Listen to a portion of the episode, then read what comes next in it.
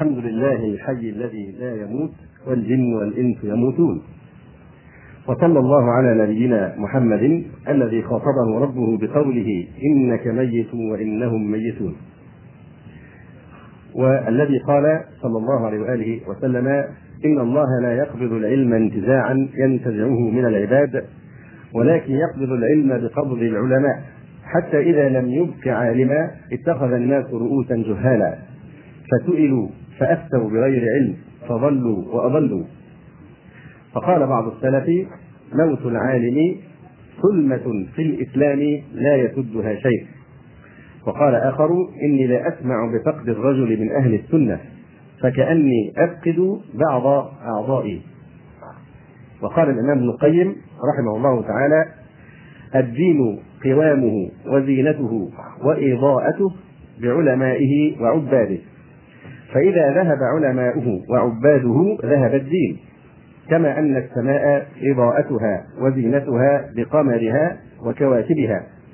فإذا خسف قمرها وانتثرت كواكبها أتاها وعد الله.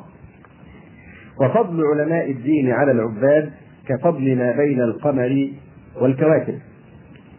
عز العزاء وعم الحادث الجلل وطاش بالموت في تعميرك الأمل واستوحشت بعدما كنت الأنيس بها وساء فقدها الأسحار والأصل وكنت زينا لأهل العلم مفتخرا على جديد كساهم ثوبك الثمن أول أمس خسف قمر السماء فصلى المسلمون صلاة الخسوف وانجلى وانجلى الخسوف وعاد قمر السماء وأمس خسف قمر الأرض.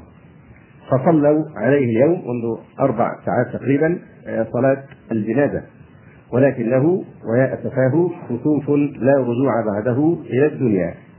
وفي الليلة الظلماء يفتقد البدر. لقد فقدت الأمة الإسلامية شيخا فاضلا وعالما جهبلا وحبرا جليلا وعلما من أعلام هذه الأمة. وبوفاته انطفأت شعلة طالما أضاءت الطريق لطلاب الهدى وخسرت الأمة بفقده خسارة كبيرة إذ إنها وقعت في وقت هي أحوج ما تكون لعلمه وفقهه رحمه الله تعالى.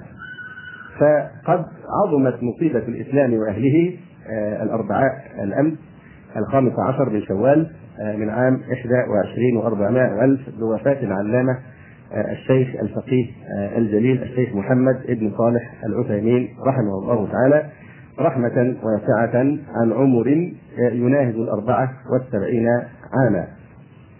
وكان الشيخ قد يعاني من من مرض السرطان الذي ألزمه الفراش ويعني عانى كثيرا من هذا المرض ومع ذلك كان يصر رحمه الله تعالى على إعطاء الدروس والمحاضرات حتى إنه لما يعني اصروا على إخراجه إلى أمريكا وذهب هناك لعمل بعض الفحوصات أصر على أن يعطي الجالية الإسلامية هناك المحاضرات هنا وهناك مع شدة مرضه رحمه الله تعالى. والذين أدوا العمرة في أواخر رمضان يعني يعرفون كيف أن الشيخ أصر أيضا على أن يذهب إلى رمضان إلى آخر نفس يعني وهو يجاهد في سبيل أن يؤدي الدروس والا ينقطع عن الخير الذي أجراه الله سبحانه وتعالى على يديه. ولما كان ذلك يشق عليه جدا وكان هو يصر على ذلك خصصت له حجرة مستقلة في الحرم المكي الشريف وكان يلقي الدروس من وراء هذه الحجرة. وكان يصر رغم شدة ألمه على إعطاء الدروس. فكان المحيطون به والأطباء يشفقون عليه. فكان يجزم ويقطع بالإصرار على التمادي في ألا ينقطع هذا الخير يعني العظيم. حتى إنهم أحيانا كانوا يعني يعرضون له بأن الكهرباء الأجهزة أجهزة الكهرباء والمكبرات الصوت فيها خلل. حتى رحمة به حتى لا يعطي الدروس فكان في المرة التي تليها يعطي الدرس ويعتذر للمستمعين ويقول له نعتذر المرة السابقة كان هناك خلل في الميكروفونات وهذه الأشياء يعني كأنه قد قصر في هذه المرة التي لم يعطي فيها درسه في الحرم المكي الشريف. وكان الشيخ في هذه الأيام يعني يكثر من الإعلان عن شوقه إلى لقاء ربه تبارك وتعالى.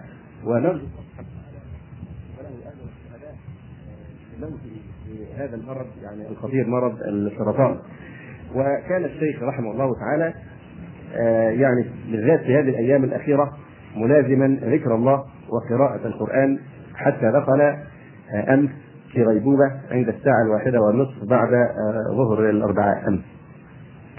وتوقف قلبه الذي طالما نبض بالتوحيد وذكر الله تبارك وتعالى وتوقف نفسه في الساعة السادسة في الساعة السادسة إلا عشر دقائق قبل مغرب أمس. رحل رحمه الله تعالى وقد ملأ الدنيا علما. فلا يكاد يوجد كتاب مهم لطلبة العلم إلا وقد شرحه. وكان يعني من أزهد الناس في الدنيا كما يظهر من حاله ولباسه حريصا على نفع الخلق مشتغلا بتدريسهم حتى في فترة مرضه. ورفض الشيخ مع شدة الألم الذي يعانيه مريض السرطان كان يرفض أن يتعاطى المسكنات أو المنومات التي ربما تشغله عن الدرس وعن قيام الليل. هذا في شدة مرضه رحمه الله تعالى. كما يعني رفض أيضا أن يتداوى بالإشعاع.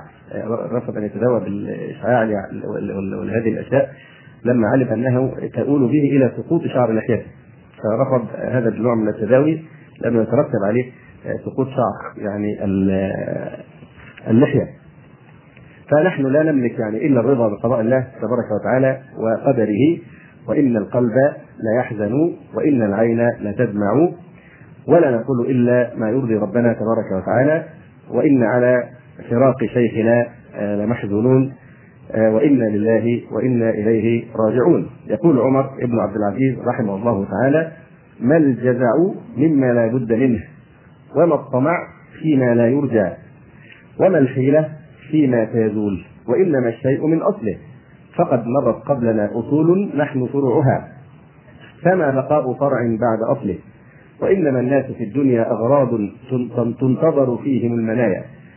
وهم فيها نهب للمصائب ومع كل جرعة شرق وفي كل أكلة غصب. نشير مؤقتا يعني إشارة عابرة إلى ترجمة هذا الإمام الجليل الذي حرمت الأمة من بركاته ومن علمه إلى أن يأذن الله سبحانه وتعالى فيما بعد ونفصل الكلام في ذلك. فالشيخ رحمه الله تعالى هو أبو عبد الله محمد ابن صالح ابن محمد ابن عثيمين الوهيبي التميمي. ولد في مدينة عنيزة في السابع والعشرين من رمضان المبارك عام سبع وأربعين وثلاثمائة وألف من الهجرة وقرأ القرآن الكريم على جده من جهة أمه عبد الرحمن بن سليمان آل دانر رحمه الله. فحفظه ثم اتجه إلى طلب العلم فتعلم الخط والحساب وبعض فنون الآداب. وكان الشيخ عبد الرحمن ابن ناصر السعدي رحمه الله قد أقام اثنين من طلبة العلم عنده ليدرس الطلبة الصغار. أحدهم الشيخ علي الصالحي والثاني الشيخ محمد بن عبد العزيز المتطوع رحمه الله. قرأ عليه الشيخ العثيمين مختصر العقيدة الوسطية للشيخ عبد الرحمن السعدي ومنهاج السالكين في الفقه للشيخ عبد الرحمن أيضا والأجرمية والألفية. وقرأ على الشيخ عبد الرحمن بن علي بن عودان في الفرائض والفقه. وقرأ على شيخه الأول والأعظم العلامة الشيخ عبد الرحمن بن ناصر السعدي الذي كان الشيخ رحمه الله تعالى يعتبره إمامه الأول حيث لازمه وقرأ عليه التوحيد والتفسير والحديث والفقه وأصول الفقه والفرائض ومصطلح الحديث والنحو والصرف. وكانت للشيخ العثيمين رحمه الله تعالى منزلة عظيمة عند شيخه العلامة السعدي.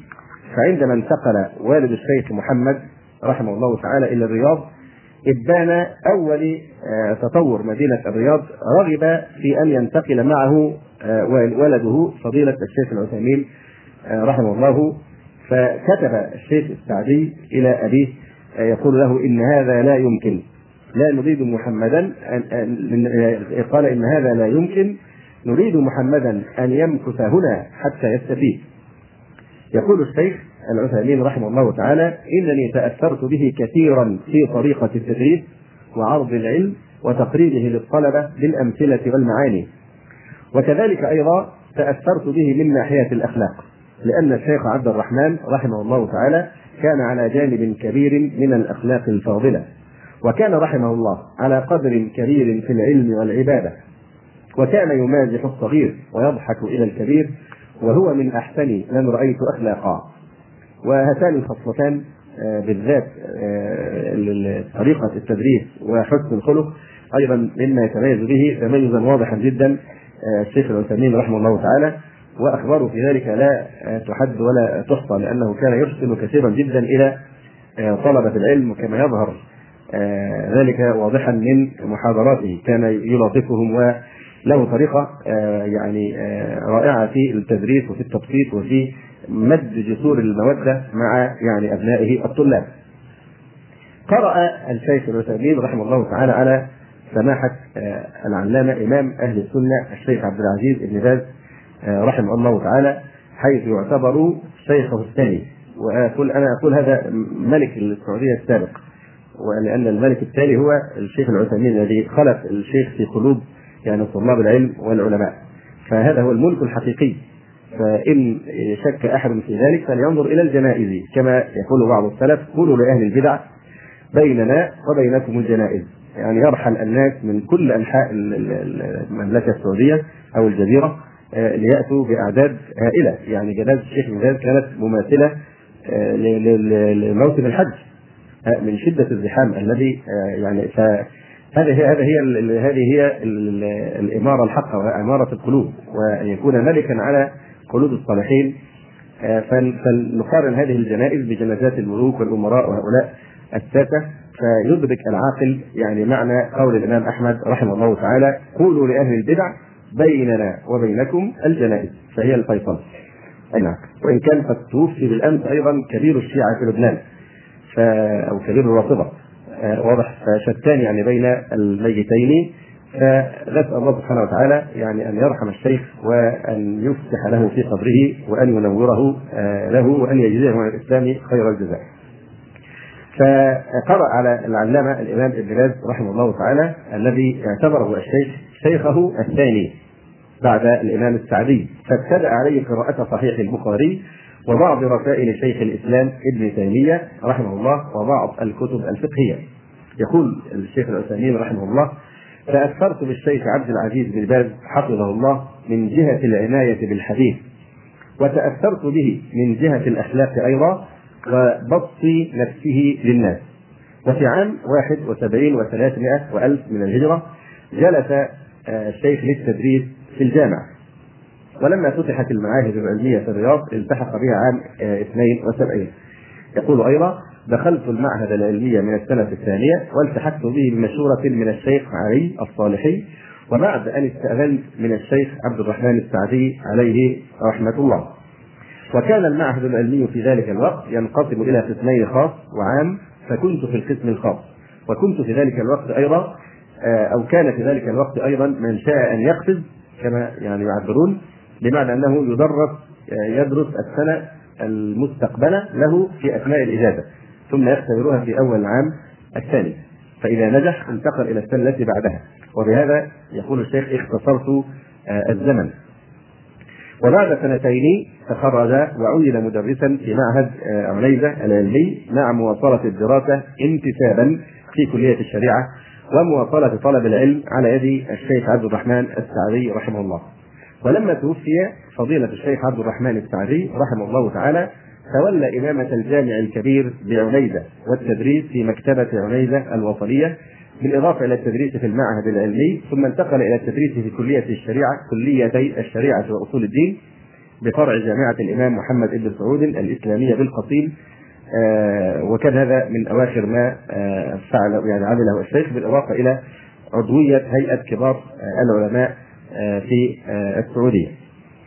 آه، ويعني شيء نشاط الشيخ في الحقيقة في الدعوة والتعليم والإرشاد والنصح آه، لله ولرسوله وللمؤمنين وللقرآن وللسنة يعني أمر مستفيض ولا شك أنه حديث يطول جدا فإن شاء الله تعالى فيما بعد آه، نتكلم على هذا يعني بالتفصيل. وكان الشيخ محمد بن إبراهيم رحمه الله تعالى وهو حفيد شيخ الإسلام محمد بن عبد الوهاب رحمه الله. عرض بل ألح على الشيخ العثيمين في أن يتولى القضاء. بل اصدر الشيخ محمد بن إبراهيم قراره بتعيينه رئيسا للمحكمة الشرعية في الأحداث. فطلب منه الإعفاء وبعد مراجعات واتصال شخصي سمح رحمه الله تعالى بإعفائه من منصب القضاء. أما مؤلفات الشيخ فهي كثيرة جدا، أول ما طبع من مؤلفاته تلخيص الحموية تلخيص الفتوى الحموية الكبرى في سنة 1380 من الهجرة.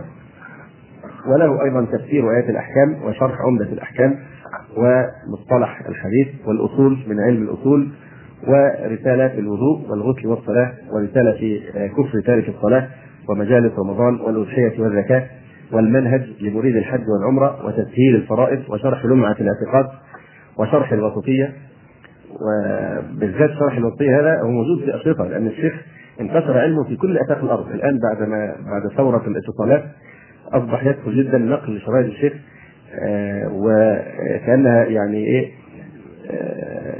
يعني بحيث طلبة العلم الأبعد دول يستطيعون أن يعوضوا الملاقاة عن طريق الأشرطة. أن هذا يلجأ إليه عند الحاجة. فتوجد أشرطة كاملة وافية لشرح الشيخ بالعقيدة الوسطية وعامة هذه كتب شرح ألفية ابن مالك وعامة الكتب التي يحتاج إليها طالب العلم في شتى مراحله. فله شرح الوسطية أيضا شرح عظيم جليل. وله أيضا عقيدة أهل السنة والجماعة والقواعد المثلى في صفات الله وأسمائه الحسنى. ورسالة في أن الطلاق الثلاثة واحدة ولو بكلمات وله رسالة في تخريج أحاديث الروض المردع ورسالة الحجاب ورسالة في الطهارة لأهل الأعذار. وفي مواقيت الصلاة وسجود السهو وأقسام المداينة ووجوب زكاة الحلي وأحكام الميت وغسله وتفسير آية الكرسي ونيل الأرض من قواعد ابن رجب وأصول وقواعد نظمها على بحر الرجب والضياء اللامع من الخطب الجوامع والفتاوى النسائية وزاد الداعية إلى الله عز وجل وفتاوى الحج والمجموع الكبير من الفتاوى وحقوق دعت إليها الفطرة وقررتها الشريعة ورسالة من مشكلات الشباب ورسالة المسح على الخفين وفي قصر الصلاة للمبتعثين وأصول التفسير ورسالة في الدماء الطبيعية ورسالة بعنوان أسئلة مهمة وله الإبداع في كمال الشرع وخطر الاتباع وإزالة الستار عن الجواب المختار لهداية المحتار.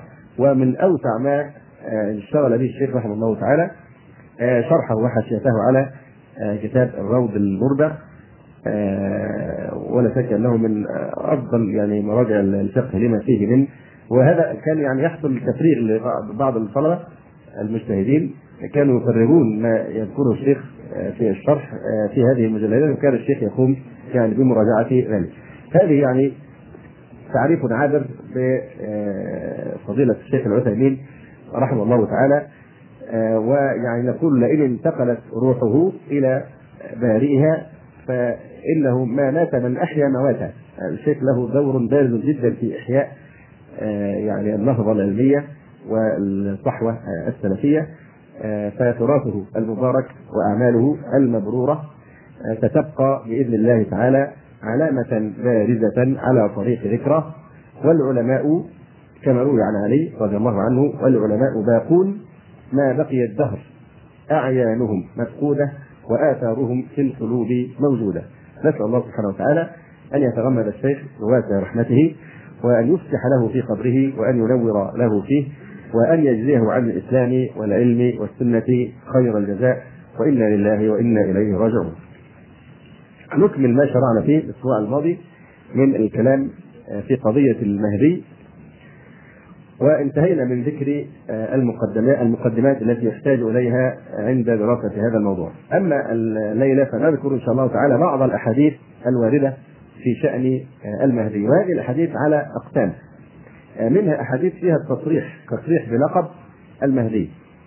ومنها أحاديث فيها صفات وأفعال رجح بعض العلماء كونها في شأن المهدي ولكن ليس على سبيل القطع والتصريح فنبدأ أولا بجملة الأحاديث التي فيها التصريح بلقب المهدي. فأولها حديث أبي سعيد الخدري رضي الله عنه.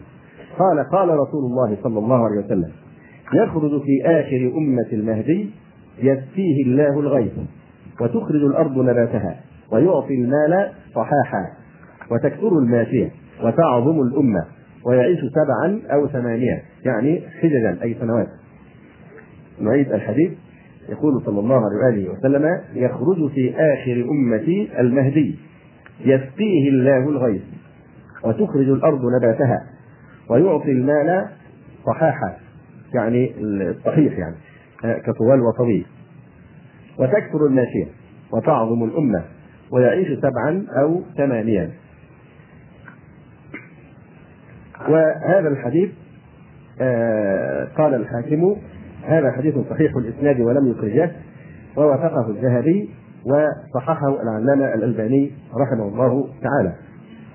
أما الحديث الثاني كما رواه الإمام أحمد في مسنده بسنده أيضا عن أبي سعيد الخدري رضي الله عنه قال قال رسول الله صلى الله عليه وسلم لا تقوم الساعة حتى تمتلئ الأرض ظلما وعدوانا. لا تقوم الساعة حتى تمتلئ الأرض ظلما وعدوانا. قال ثم يخرج رجل من عترتي أو من أهل بيتي. يملأها قسطا وعدلا كما ملئت ظلما وعدوانا. وهذا الحديث رواه الإمام أحمد وأبو يعلى وابن حبان والحاكم وقال صحيح على شرط الشيخين ولم يخرجاه ووافقه آه الذهبي. وحكم العلامة الألباني رحمه الله تعالى بتواتره. عن أبي الصديق عن أبي سعيد الخدري رضي الله تعالى عنه.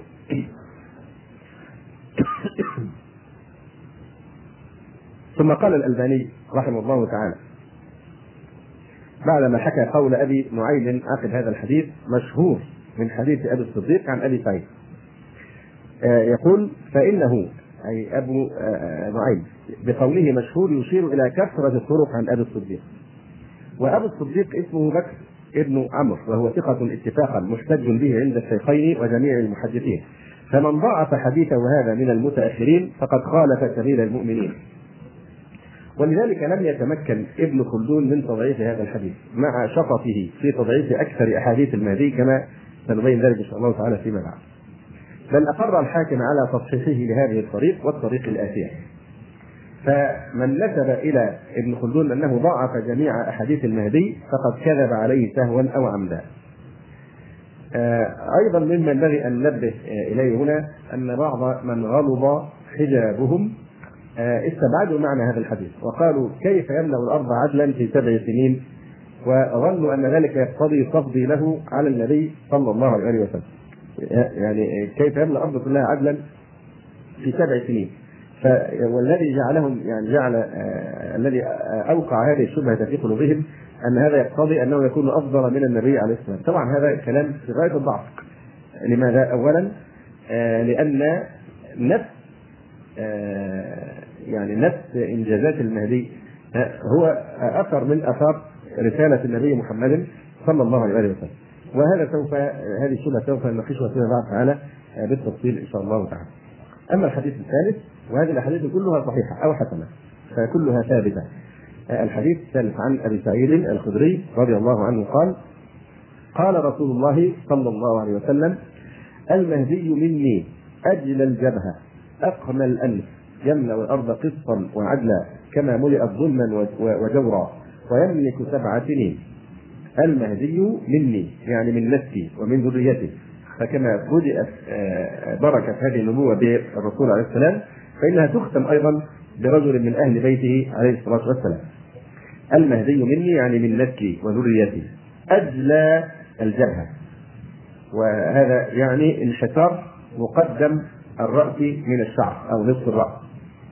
أو ما يكون يعني دون الصلع فمعنى أجل الجبهة منحسر الشعر من مقدم رأسه أو واسع الجبهة. أجل الجبهة أقن الأنف أقن الأنف والقنا في الأنف طول الأنف ودقة أرنبته مع حدد في وسطه. يقال رجل أقنى وامرأة قنواء وقال القاري المراد أنه ليس بأبسط فإن الأبسط يعني مكروه الهيئة. المهدي مني أجل الجبهة أقن الأنف يملأ الأرض قسطا وعدلا كما ملئت ظلما وجورا ويملك سبع سنين. وهذا رواه أبو داود والحاكم في المستدرك بنحوه ونعيم ابن حماد من طرق في كتاب آه، الفتن. و آه، يعني آه، هذا الحديث قال ابن القيم إسناده جيد وحسنه البغوي. ورمز السيوطي لصحته وكذا حسنه الألباني. و آه، فهو أيضا من الحديث الثابت. أما الحديث الرابع فهو أيضا عن آه، أبي سعيد الخدري رضي الله عنه قال خشينا أن يكون بعد نبينا حدث فسألنا نبي الله صلى الله عليه وسلم فقال إن في أمتي المهدية يخرج يعيش خمسا أو سبعا أو تسعا وزيد العمي أحد الرواة هو الشاك. قال قلنا وما ذاك؟ قال سنين. سبعا إيه يعني؟ قال سبع سنين. قال فيجيء إليه الرجل فيقول يا مهدي أعطني أعطني. قال فيحفي له في ثوبه ما استطاع أن يحمله. يحفي له في ثوبه ما استطاع أن آه، يحمله يعني من المال.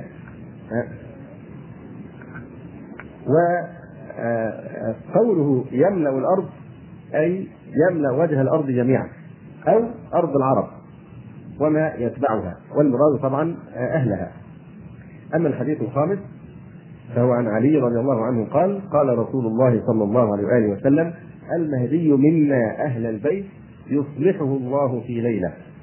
المهدي منا أهل البيت يصلحه الله في ليلة. وهذا رواه الترمذي والإمام أحمد وابن ماجه وفي سنده زيد بن الحواري العمي وهو ضعيف وقال الترمذي هذا حديث حسن وقد روي من غير وجه من أبي سعيد الخدري رضي الله عنه. وحسنه الألباني آه، رحمه الله آه، تعالى آه، وصححه العلامة أبو الاسبال الشيخ أحمد شاكر رحمه الله تعالى وأيضا صححه الألباني في صحيح الجامع وفي السلسلة الصحيحة. وقوله عليه الصلاة والسلام المهدي منا أهل البيت. يصلحه الله في ليلة. آه، هنا احتمالان في معنى قول النبي صلى الله عليه وسلم يصلحه الله في ليلة. فإنه يحتمل أن يكون المراد بذلك أن الله يصلحه للخلافة يعني يهيئه للخلافة. يهيئه للخلافة. والمعنى الثاني أن يكون متلبسا ببعض النقائص فيصلحه الله ويتوب عليه. وهذا المعنى هو الذي قرره الحافظ ابن كثير رحمه الله تعالى حيث قال ومعنى قوله يصلحه الله في ليلة يعني يتوب عليه ويوفقه ويلهمه رشده بعد أن لم يكن كذلك وقال القاري في المرقى يصلحه الله في ليلة أي يصلح أمره ويرفع قدره في ليلة واحدة أو في ساعة واحدة من الليل حيث يتفق على خلافته أهل الحل والعقد فيها آه طبعا يعني كما أشرنا المرة السابقة إن موضوع المهرية تعرض لكثير من الدعاوى، الناس كثيرون ادعوا آه، المهرية آه، في التاريخ الإسلامي، كل واحد يفسر الحديث بتفسيره. فكان من تأويل المهدي القحطاني أو بالأحرى يعني من حوله. رجل كان يعني آه، متدينا ومصليا وطالب علم إلى آخره هو محمد بن عبد الله القحطاني. وهو كان يرفض الفكرة المهدية بتاعت الحرم هذه التي كانت في سنة 1400 في أول محرم. لكن كانوا يقولون له كراهتك لها دليل أنك المهدي. آه، فكان من ضمن الأشياء رجل كان يعني ذا سيرة حسنة في تعبده وعلمه وكذا وكذا. فطلب منهم الجواب عن هذا الحديث. يصلحه الله في الليل. طب كيف تنطبق هذه عليه؟ الراجل المستقيم وكله تمام يعني. فكان الجواب كانوا يقولون إيه؟ لأنه كان مقلدا للمذهب الحنبلي ثم اقتنع بإيه؟ لما قرأ ابن القيم في موضوع التقليد وكذا ورجع عن مذهب التقليد. فهذا هو الفساد الذي أصلحه الله آه، يعني فيه. وفيه هذا الكلام طبعا نظر وتكلف آه، واضح يعني الله تعالى أعلم. أي نعم. وبعض المعاصرين قبح في الحديث لاستبعاد معناه. يعني آه، فأي غرابة في معناه؟ والله سبحانه وتعالى على كل شيء قدير وهو الفعال لما يريد. ومن يهده فهو المهتد ومن يضلل فلن تجد له وليا مرشدا. ومن أوضح الأمثلة في ذلك ما حصل لمن هو أفضل من المهدي ومن سائر الأمة سوى أبي بكر رضي الله تعالى عنه وهو أمير المؤمنين عمر رضي الله تعالى عنه. فكان فقد كان عمر من أشد الناس على المسلمين ثم تحول بقدرة الله وتوفيقه آه، فصارت شدته على أعداء الإسلام والمسلمين وأصبح ذلك الرجل العظيم الذي إذا سلك فجا سلك الشيطان فجا غيره كما أخبر بذلك الصادق المصدوق صلى الله عليه وآله وسلم. أيضا من الحديث السادس هو حديث أم سلمة رضي الله عنها قالت سمعت رسول الله صلى الله عليه وسلم يقول المهدي من عترتي من ولد فاطمة رضي الله عنها المهدي من عترتي من ولد فاطمة رضي الله تعالى عنها. والعترة آه، هم ولد الرجل لصلبه أولاد الرجل آه، لصلبه. وقد يكون العترة أيضا الأقرب